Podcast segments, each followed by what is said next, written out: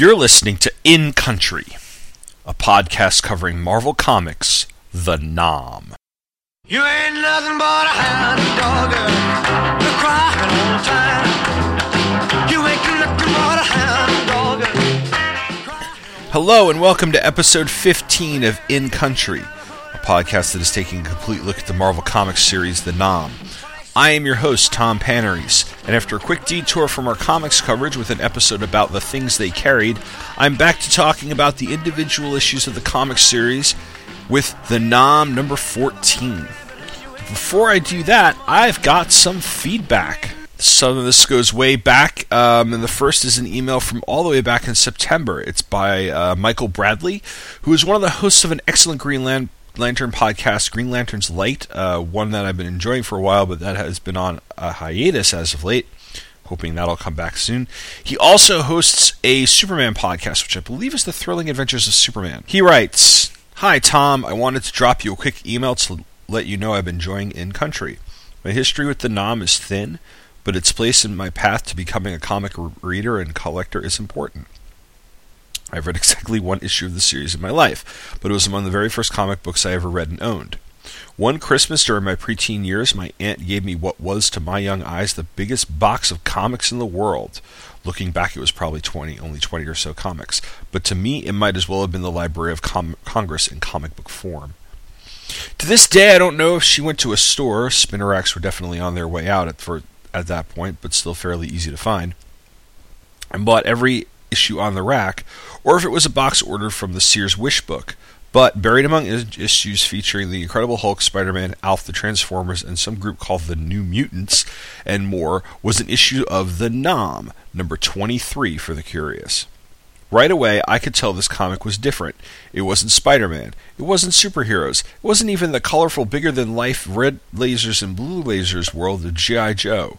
There was something much more realistic, much more gritty about this, back before realistic and gritty became cliches in the world of comics. Perhaps, unfortunately, at the end of it all, the Nom didn't light my fire. I was much more interested in the superheroes than war comics, after all. And it would be several more years before I really got into comics, and when I did, I was firmly in the world of the DC Universe, despite the cornucopia of Marvel that was my earliest peek into the world of comics. In the decades since, I've learned more about Spider-Man. Now I know who the New Mutants are. I understand why the Hulk was gray, but never the Nom. Still, there's always been an allure to a series, or maybe just the nostalgia for the simple time of childhood. Others have pointed out that someone's favorite version of a character is going to be the one that first captured that person's imagination. Similarly, I think the first version of a character, or the first examples of a medium you're exposed to, will always have a special place for you, even if it's a later take that really makes you a fan. Such is the case for me in the Nom. I might not be a fan of the series, but it is a special place for me, and I'm eager to, all these years later, finally learn more about it. Like I said, I've enjoyed the first 6 episodes of the show and look forward to hearing more about exploring the series as well as the real-world context as you go forward. I still have my copy of 23, now torn and worn, with my name scrawled across the top of the first page, thanks Mom, as it might be. It should be really fun to dig that out and revisit it when you get there in a few months. Best, Michael Bradley." Thanks for the email, Michael. My first exposure to comics after, Superman comics here and there was G.I. Joe and the Transformers, and when I did become a serious comic collector, it actually was through DC as well. It was Batman. So, and as I talked a little bit about in the first episode of the show, recently I just kind of got curious about the series, and there were so many back issues available at my comic store, I amassed at least the first 2 years' worth, and I am, as of this recording, one issue away from having a complete run. Unfortunately, that issue happens to be the last issue of the series, which is a little hard to come by, at least if you don't want to pay a lot of money. Well, a lot of money meaning like $10, but I'll track it down. The next email I have is from Professor Allen. He hosts a couple of great shows on the Relatively Geeky Podcast Network. One is the Short Box Showcase, which he co-hosts with his daughter Emily, and Emily has a show of her own called Uncovering the Bronze Age, which is also excellent. Professor Allen also hosts the Quarterbin Podcast. The subject of his email is In Country number 9, and he writes, "Tom, I have fallen a few episodes behind, but took advantage of the Veterans Day long weekend to catch up. I thoroughly enjoy your coverage of these issues, even though I have never read a single one. A few comments on the ads. I, too, ordered a lot of books from Mile High Comics and even had my mail-order subscription through them for a while. You mentioned in passing an ad from Dave's Comics in the Village Shopping Center in Richmond, Virginia. That was within walking distance of the University of Richmond, where I spent 4 fun years, along with meeting my wife and getting my degree. Dave's Comics was a highlight of my time there. I left Richmond almost 15 years ago and believe Dave's is still there. Keep up the good work, Professor Allen. I will have to hunt that place down. I live in Charlottesville, which is about an hour or so away from Richmond, and every once in a while I'm down there for something, and if I come across a comic book store, I try to go inside. So, keep up the good work, Professor Allen. Professor Allen and I will actually be collaborating on something in the future for this podcast. It might actually be the next episode, and I will mention that toward the end of this episode, so stay tuned.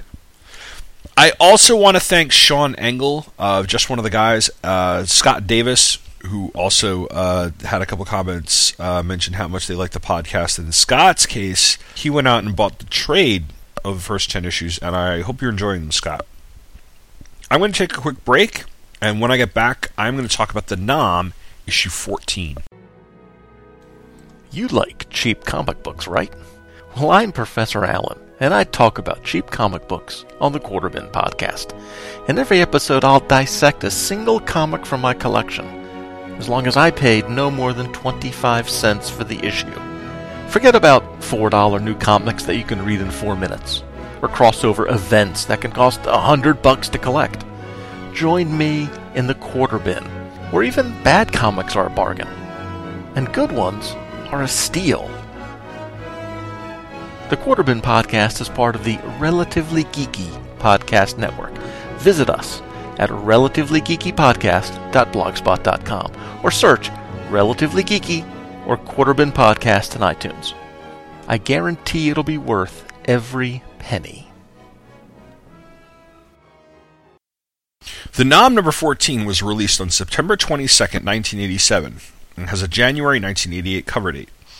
The credits are as follows: Doug Murray, writer; Wayne Van Sant, penciler; John Beatty, inker; Phil Felix, letters and colors; Larry Hama, consulting editor; Mike Higgins, editor; Pat Redding, managing editor; Tom DeFalco, editor-in-chief. The title of our story is Fatigue Duty.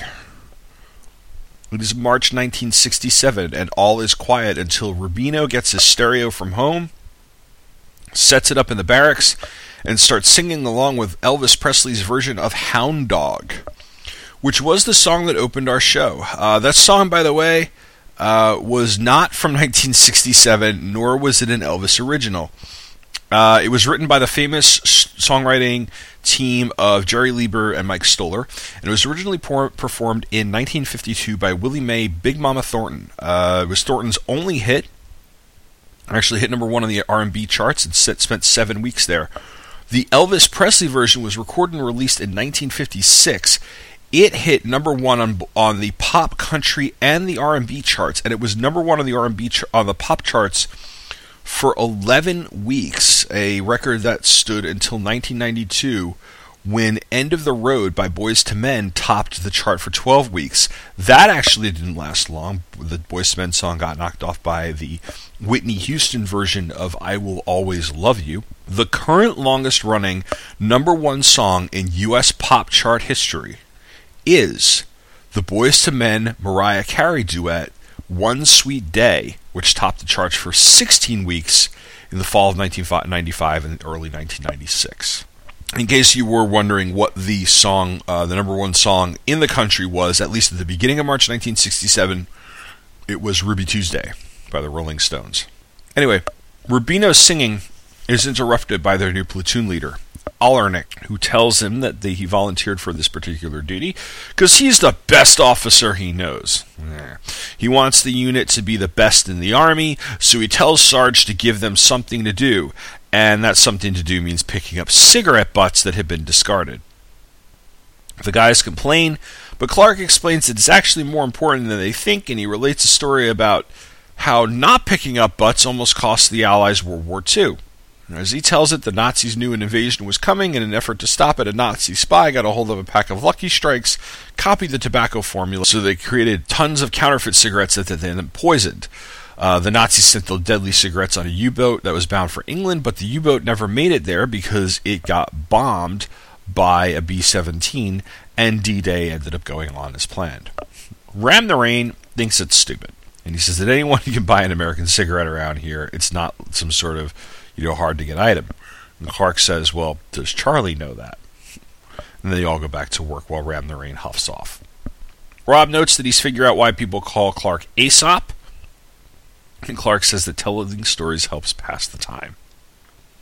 Later that day, the guys are piling sandbags, and Ram the Rain is complaining some more, saying that someone should really frag Alarnik. Clark tells him to cool down, because a smart man like that will take care of himself. He then relates another story about a guy named Chris Furist, who was always ready to make a buck, who always avoided problems as well. Then one time he swiped his M16 thinking he could ship it home piece by piece. When he got home, put it together and then sell it on the black market. But the thing was, his wife got all of these pieces, didn't know what her husband was doing. When she got them all together, she took them to a friend of hers who was a gunsmith. The gunsmith reassembled it, and then they sent it back to him, and Furist wound up getting in the brig and getting kicked out of the army. The next day, the 23rd, is dropped near a village, and Alarnik spots a VC and orders his troops to engage. One of the guys, Light, narrowly misses getting killed by a grenade, and Rob calls for a chopper, while the rest of the unit heads into the village to get a tour from Alarnik, who points out all of the various evidence of the village being a VC hideout. He orders a chopper, and then he says that the first squad to kill a dink with a weapon gets a free bottle of anything they want on him. Clark then launches into another story, this time about how when he was on his first tour, his unit totaled the village and took some orphans to an orphanage. Vinson, he believes it was called. It was a Catholic orphanage with very little, and they did the best they could to provide them with supplies like blankets, but it still wasn't enough. This made Clark think about his own family back home, especially his brother, who was getting ready to come to Nam, and that prompted Clark to re-up so that his little brother didn't have to. Later on, Rob asks Clark if the story he told was true, and then explains that Light was very much like him. He re-upped so his brother didn't have to go over here. However, his brother, who was in the army but only in training, suffered a brain hemorrhage after his drill instructor drove him too hard. Clark says he's sorry. Rob says don't worry about it, implying that Clark's stories have been extremely helpful these last few days. They all return to the hooch, where Rubino is now blasting Return to Sender, and all the guys turn around and make a beeline for the club.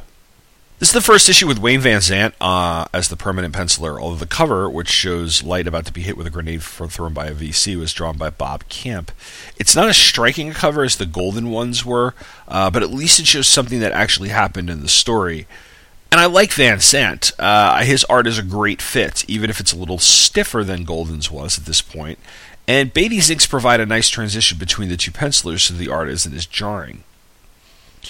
The issue itself is a transition issue, and really, I mean, we have a few characters who we've already met. Ram Rain, Sarge is in there, Rob's there, and a few we're not familiar with. So we're slowly getting to know this new group of guys, some of whom I'm sure will be around for a while, and some of whom will be gone sooner than we want them to. What's tricky for Doug Murray here is that he has to have us want to get to know these guys, much like we really wanted to get to know Ed Marks.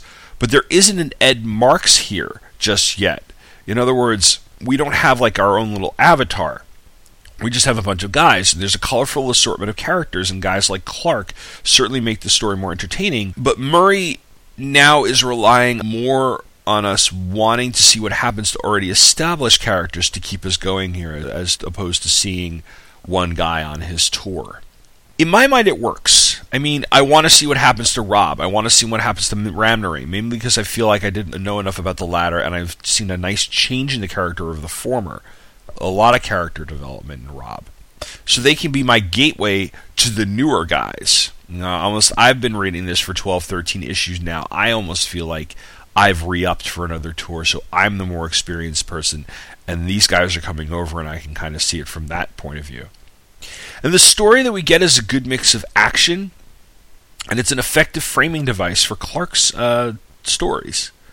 The World War II cigarette story is charming in its way. It's kind of funny that the German spy who finds the pack of Lucky Strikes looks like Tot from Raiders of the Lost Ark, you know, the guy with the glasses and the hat. The story about Furist is funny. The story that Clark tells about the orphanage and re-upping to protect his little brother is heartwarming. Just like Rob's story about Light is tragic. In fact, one thing that this series has always done a great job with is showing the humanity of the soldier. 1967 was when the draft was becoming heavier and heavier, and more men were being committed to war. So I can completely see a soldier with a younger brother wanting to protect him by keeping himself in the war so he can keep the kid out. I can also see how many of these guys often did the right thing, such as Clark's humanitarian duty toward the orphanage that he talks about. We get some bonding between the guys in a story that, while it doesn't provide any major changes, except maybe another superior officer as antagonist type of character, it's a good way to set up the next quote-unquote era of the comic, or phase of the comic, if you will. When I get back, I'll go over historical context, get into the letters, and ads.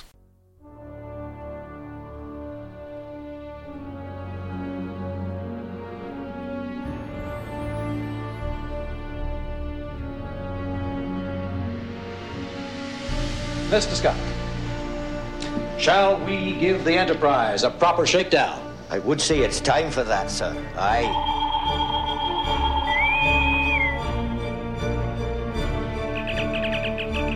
Before this drama unfolds, we give welcome to the ones named Kirk and Spock. You!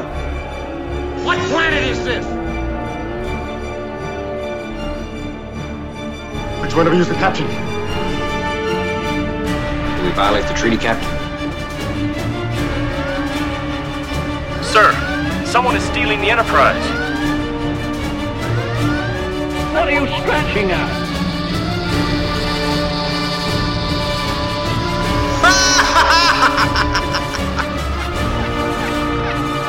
Humans make illogical decisions. Destruct sequence completed and engaged. No! Yes, I found Mrs. Spock. I'm talking to Mrs. Spock. You understand?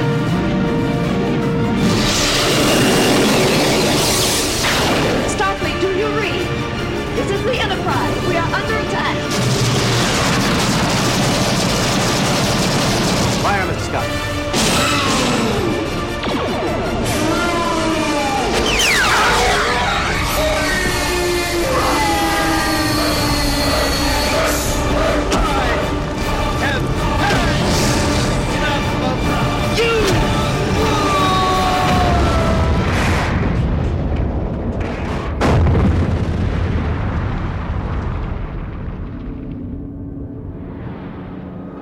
Join Scott Gardner and Chris Honeywell, the two true freaks, every month for a new episode of Star Trek Monthly Monday. Every month you will get a classic episode of Star Trek the Original Series, a Star Trek comic, and who knows what else. Episodes of Star Trek Monthly Monday can be found for free at twotruefreaks.com. They can also be downloaded for free from iTunes. A couple of specific historical notes before I get into the overall look at March of 1967. The Nazi cigarette story is kind of true. According to an article published in 2001, I found it on the Metro UK website, but it was, there might be other sites that had it. The Nazis actually were looking to poison Allied cigarettes and coffee. The article says, German agents had Allied commanders so worried that troops were banned from eating local food as they moved through Germany in 1945, while MI5 had a bar of chocolate and a tin of Nescafe tested for poison after arresting a would-be saboteur. British forces were also warned to keep their eyes peeled for cigarette lighters that gave off lethal fumes when lit. Swastika-shaped belt buckles containing a mini-pistol, and after a U.S. soldier died, poisoned alcohol. Other secret gadgets include special cigarettes which would give the smoker a headache. The Nazi spy would then offer an aspirin tablet that would kill within 10 minutes, a poison powder that could be wiped on door handles, books, and desks, another killer powder that could be dusted on by food by waiters, a tiny pellet dropped into an ashtray which, when heated up by burning cigarette ash, gave off a vapor that would kill anyone nearby. Some of the gadgets were uncovered following a botched parachute drop by Nazi agents into northern France in March 45, the previously secret files show, as Germany planned sabotage operations to spark a new uprising after the war was over. Biological warfare was not ruled out. Female agents were ordered to use microbe weapons hidden in makeup mirrors. One of the captured saboteurs said he'd been told that if things went too badly in the war, Germany would use bacterial warfare methods, the papers at the National Archives in Kew, West London, show.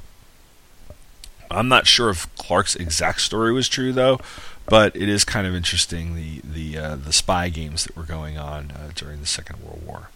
Vinh Sun Orphanage is an actual orphanage in Vietnam, although according to Wikipedia, it wasn't established until the mid-70s. It is a Catholic orphanage, as Clark indicated, and many Vietnam vets have traveled there as volunteers. There's a video about this over on military.com that I will link to in the show notes, and I will provide a link to the orphanage's actual website as well. As for March 1967, there are only a couple events that took place that relate to those in the Vietnam War. On March 8th, Congress authorized another $4.5 billion for the war.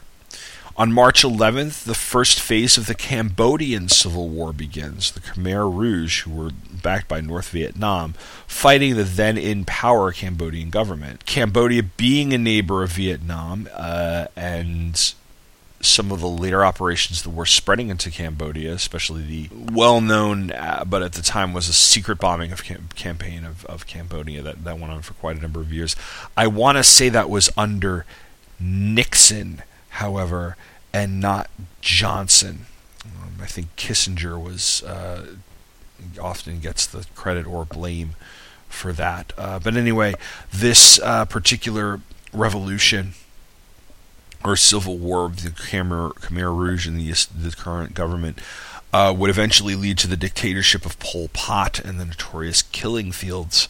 Something I might actually get to, even if it's kind of not exactly relevant to the Nam, but it is kind of an offshoot topic or tangential topic that I may go into in one episode or two with a special episode somewhere down the line, depending on what I've got set up.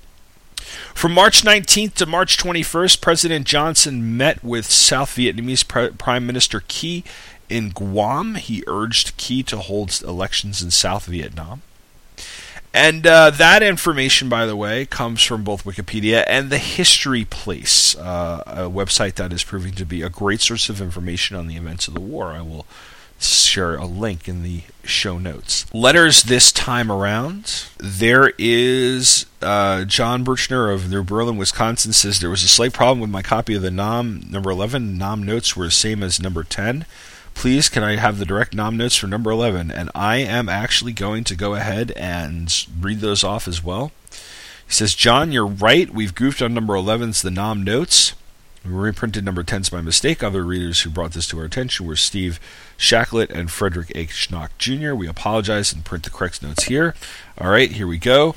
And a wake-up is your last day in the country or in the Army. Literally the wake-up on the day you get to go home. Choppers or helicopters. E6, military pay grades which run from EI9, or is that L9? I think it's EI9 for enlisted ranks, to 01 to 010 for officers, and E6 is a staff sergeant, a fairly powerful NCO. Extend, take more time in country or in the Army, extend your tour. Freedom Bird, the plane that takes you away from the RVN, grab some Z's, get some sleep. MOS, military occupation specialty, what you're supposed to do in the Army. You also had a secondary specialty, something you could do in areas where your main specialty was not in use. RT, radio telephone, your link with base and support. REMF, impolite reference to certain backline individuals. Round eye, a Caucasian or Negroid of any sort, usually a girl, one without the epicentric fold of the oriental eye. Short, almost ready to go home. Sky pilot, the chaplain, the military version of a priest. Stars and Stripes, the military's own newspaper. Tet, the most important Vietnamese religious holiday. The Ville, the village, usually little towns that sprang up around military bases to handle the soldiers' needs. David Clark talks about how he's 17 years old.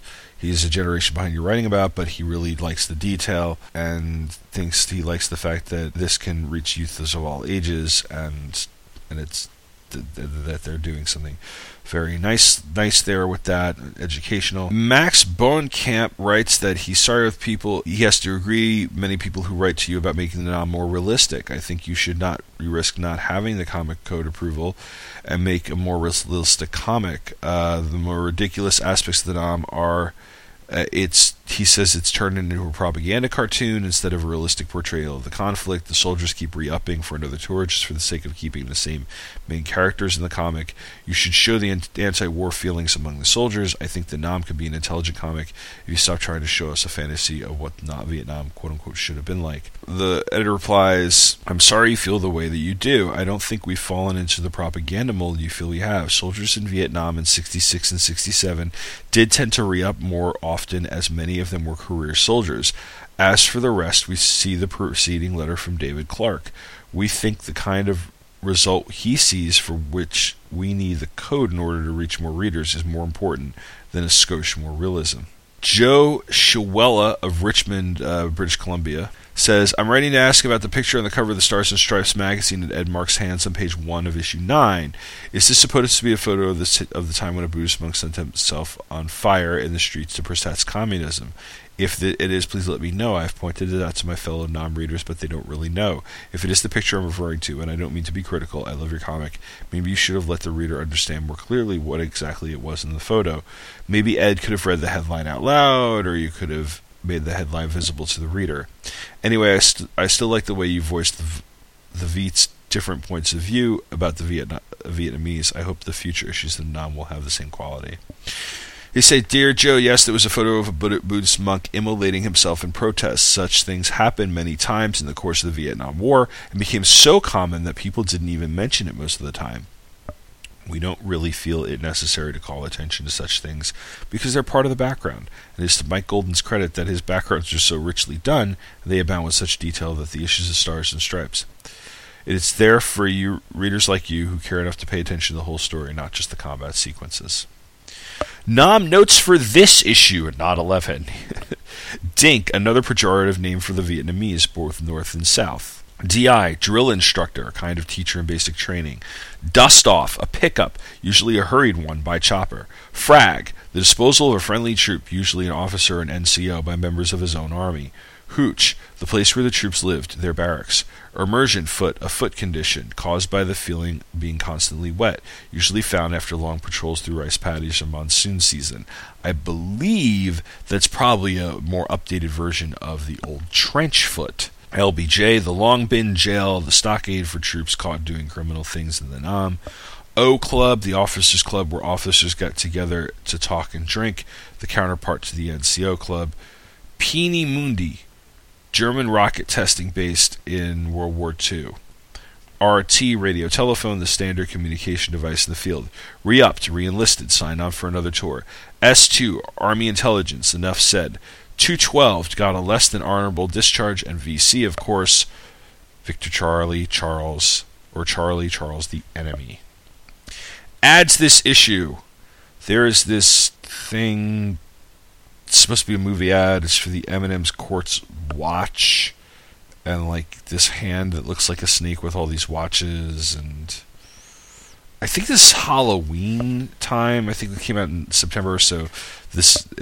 It's an odd looking ad. It's meant to look like almost like this is a horror movie, like this horrible watch, or I don't really. We have a Tang ad this time. Join the Tang soccer team. And we've got Pelé, who is in midair and kicking a ball, pow, wearing a Tang soccer shirt. And he's saying, I'm Pelé, captain of the Tang soccer team. Buy Tang to join my team and you get all these things free. You can get an action poster of Pelé. Or Pelé, sorry. Official Tang soccer team iron-on patch. Rebate catalog that gives you spectacular big savings on Spalding soccer gear. Pelé's first best soccer tips plus a membership card. Did anybody was Pelé relevant back in 1988? It was 87. I thought he was big in the 70s. I remember him from the early 90s when he was the head of the World Cup committee for the United States, bringing the World Cup to the States in '94. But I don't remember anything beyond that. So We have the bodybuilder, you know, the guy who can build the NPC model and all the girls are going to swoon ad. The official Marvel Comics tryout book, which you could order for $12.95, and I want to say, was it Mark Bagley who won or got his first big break in comics because of the official Marvel tryout book? This is pretty cool. I like the idea that you could get pages to script and draw plot, color, ink, letter. That would have been, you know, part of me like would love to see that come out for a current comic company and see if they can find talent through there. That'd be really, really interesting to see, even if it's not Marvel or DC, if it's like Kaboom or IDW or one of the smaller comic companies. It'd be a very, very interesting contest these days. We the centerfold, the center splash of the paper in the middle, the two-page ad, whip, dribble, spin, rescue, duck, hurdle, bombard, screen, roll, dive, pass, evade, sprint, raid, dunk, hurl, loop, leap, capture, stab, defend, shoot, invade, blast, escape, attack, jump, and swerve. Insert Konami video games into the Nintendo Entertainment System and play your heart out. Up, up, down, down, left, right, B, A, start. We see Russian Attack, Track and Field, Top Gun, Castlevania, Double Dribble, Stinger, The Goonies 2, and Gradius. This is the first gen of, I think Contra of them would be a little bit later, maybe 88 or 89. Direct Comics and Games has an ad. They're out of Los Angeles. Nothing really interesting. They're not calling anything really, really big.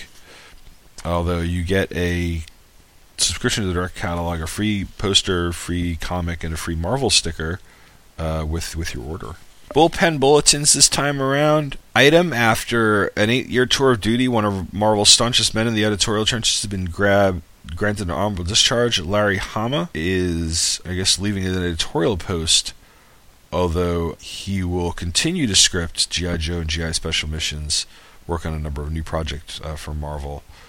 And then Michael Higgins, the melancholy Michael Higgins, will be assisted by Pat Redding, and that actually kind of shows the editorial turnover of our particular our book here. They talk about how they bought Tom DeFalco a robot for his birthday. I don't know what type of robot. I wonder if he still has it.